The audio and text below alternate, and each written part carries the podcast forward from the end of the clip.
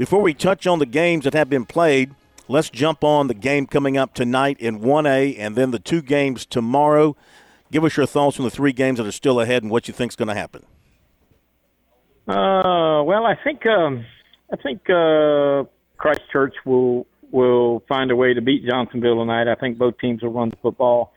Um, I think Christchurch has a little bit better passing threat, so I think that'll that'll uh, probably play into their favor. To their favor. And then um, and then um, and um, and um, who's the Fort Dorchester Dutch Fork? I really like uh, Dutch Fork on that.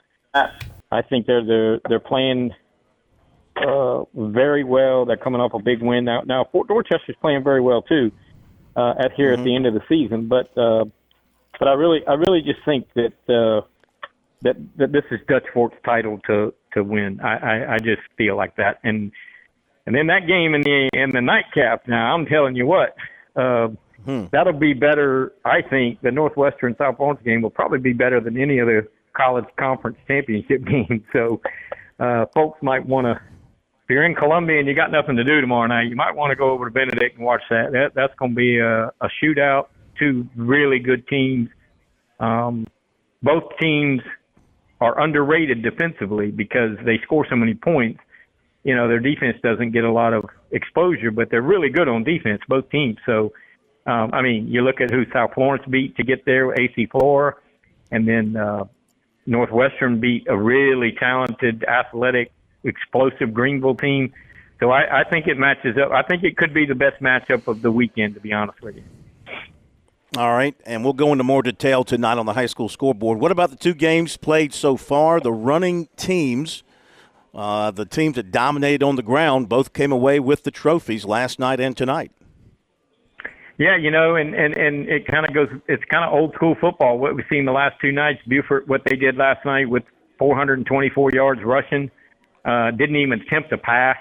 Uh, Abbeville did attempt, you know, three or four passes and did throw a touchdown pass, but they had 283 yards rushing. And uh, you know, today Abbeville just got out to a good lead at 21 nothing, and I think Oceanside lost that game in the first half when they had the ball in the red zone four times and didn't score. Um, I, I think that told the story right there. And, and Chad Wilkes agreed. He just he just felt like they needed to score when they had the opportunity, and because he felt like Abbeville would find a way to score, and they did. Abbeville's got that terrific running game, that tradition, big old running back that they used in the second half to kind of wear him down too. Number 35, I think, is his number. He's a underclassman, somebody to watch in the future. He's a powerful running back. He's a big old boy, Altavius. Um, I want to say Patterson, I think, but uh, but Yeah, yeah, yeah, yeah, they got right. you know the A bone.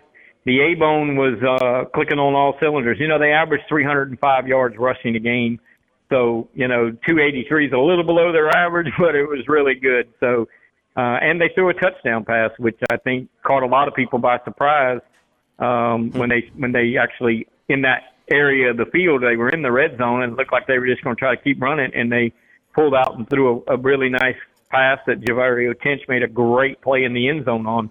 Um, but you know, you know, uh, for Oceanside, you know, they kind of dominated. They played a tough schedule. They beat Sumter. They beat Carolina Forest. They lost to South Florence by one point. But in in the latter part of the season, they they were falling behind in every game, and they were just good enough to come back. And Chad Wilkes said today, you don't spot Abbeville 21 points and expect to win. No, no question about it because they're they're so well coached and disciplined and they're good on defense too.